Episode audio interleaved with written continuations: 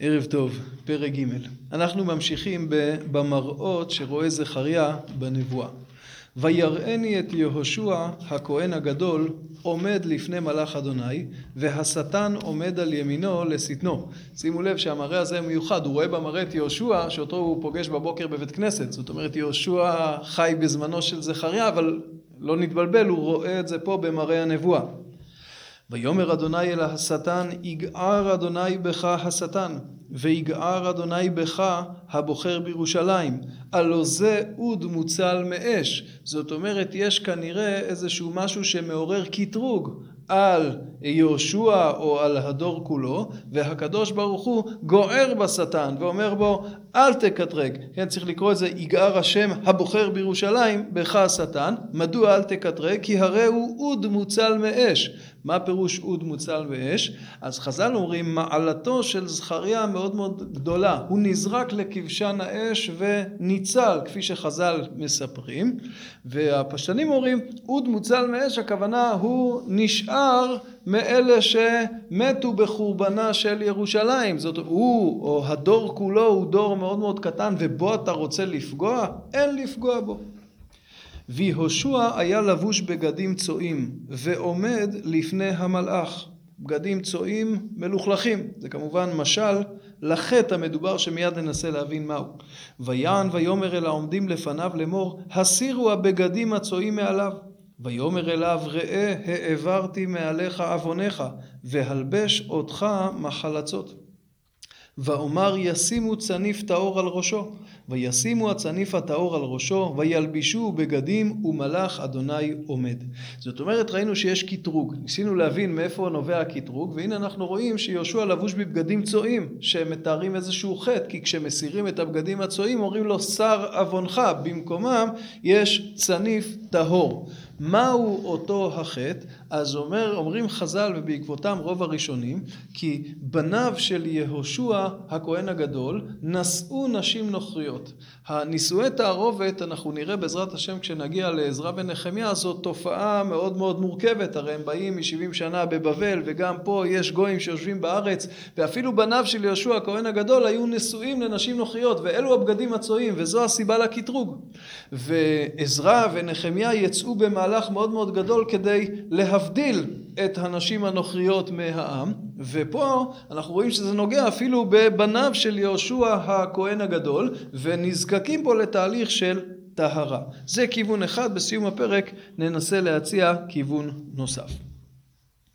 ויעד מלאך אדוני ביהושע לאמור כה אמר אדוני צבאות אם בדרכי תלך ואם את משמרתי תשמור וגם אתה תדין את ביתי, וגם תשמור את חצריי, ונתתי לך מלכים בין העומדים האלה. שימו לב לתפקידי הכהן, אם תלך בדרכיי, תשמור את משמרתי, משמרת הקודש, המקדש, תדין את ביתי. אנחנו יודעים מפרשת שופטים שאחד מתפקידי הכהנים זה גם לדון ולשפוט. תזכה למעלה רוחנית כזאת שתתהלך בין העומדים האלה, בין המלאכים שנמצאים כרגע סביבך. שמע נא יהושע הכהן הגדול, אתה ורעיך היושבים לפניך, כי אנשי מופת המה, כי הנני מביא את עבדי צמח. מי הם אותם רעים, אותם אנשי מופת?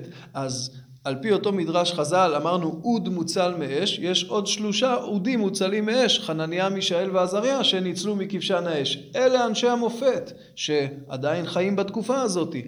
או צורה פשוטה זה הדור הזה, או חלק מהדור, ממנהיגי הדור, אנשי מופת, אלה שקמו מבבל ועלו לארץ ישראל, כן? זה לא פשוט, הרוב נשארו, יש פה פוטנציאל גדול.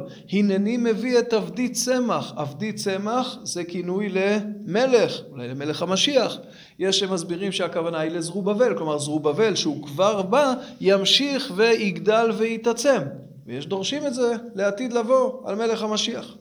כי הנה האבן אשר נתתי לפני יהושע, על אבן אחת שבעה עיניים, הנני מפתח פיתוחה נאום אדוני צבאות, ומשתי את עוון הארץ ההיא ביום אחד. מהי אותה אבן? הכוונה היא לאבן היסוד, אבן היסוד הרי ב...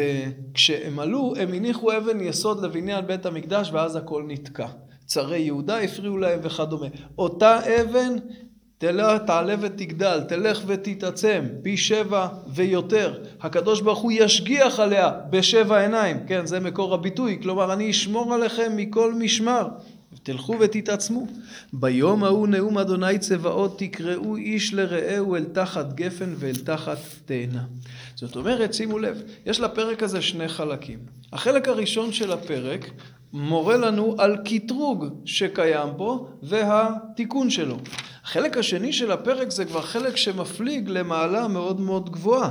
זאת אומרת, אומר המלאך ליהושע, אם תלך בדרכי, תשמור את משמרתי, אז א', תזכה רוח הקודש, מהלכים בין העומדים. ב', כן, האבן הזאת תלך ותתעצם, שבעה עיניים, השגחה אלוקית מאוד מאוד חזקה. כמובן שיש דורשים את המספר שבע בצורה עמוקה לשבע ספרות ועוד. זאת אומרת, תהיה פה השראת שכינה מאוד מאוד גדולה. כפרה על עוון הדור, עד בסופו של דבר תשבו תחת גפן, תחת תאנה, ביטוי שמזכיר לנו את ימי שלמה המלך. ולא פלא שחלק מהפרשנים, את החלק השני של הפרק, דורשים לעתיד לבוא. ננסה אולי להתבונן במבט אה, נוסף על שני החלקים הללו ועל היחס ביניהם. ונאמר, בחלק הראשון באמת יש קטרוג.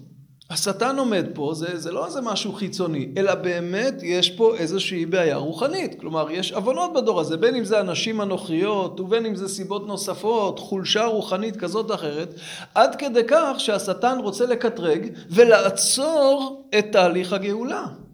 אומר לו הקדוש ברוך הוא בשום פנים ואופן, אוד מוצל מאש. אי אפשר לעשות את זה. למה אי אפשר לעשות את זה? לא כי עשו פה איזו תשובה גדולה, לא כי יש פה איזו מעלה רוחנית, כי זה אוד מוצל מאש. זאת אומרת, לפעמים הקדוש ברוך הוא גואל את ישראל, לא בגלל זכויותיהם, אלא כי הקדוש ברוך הוא שומר עלינו. את האוד המוצל באש צריכים להמשיך ולטפח, שחס ושלום לא יכלו. כמו שירמיהו ניבא אחרי 70 שנה תהיה גאולה, לא משנה מה תעשו, יש תאריך מאוד מאוד מוגדר. אבל פה פונה המלאך ליהושע ואומר לו, בידך האם זה יישאר גאולה של אוד מוצל מאש, או שמא זאת תהיה גאולה עצומה. כלומר, היה פה קטרוג, הרי שימו לב ש... את הבגדים הצועים הקדוש ברוך הוא הסיר מעליו.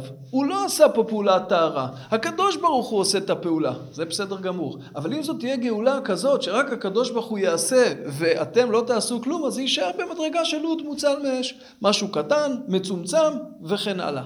אבל בידכם, אם אתם תלכו ותטהרו ותשמרו את מצוות השם, תוכלו לזכות לשכינה, לרוח הקודש, לחזרה לימי שלמה וכן הלאה.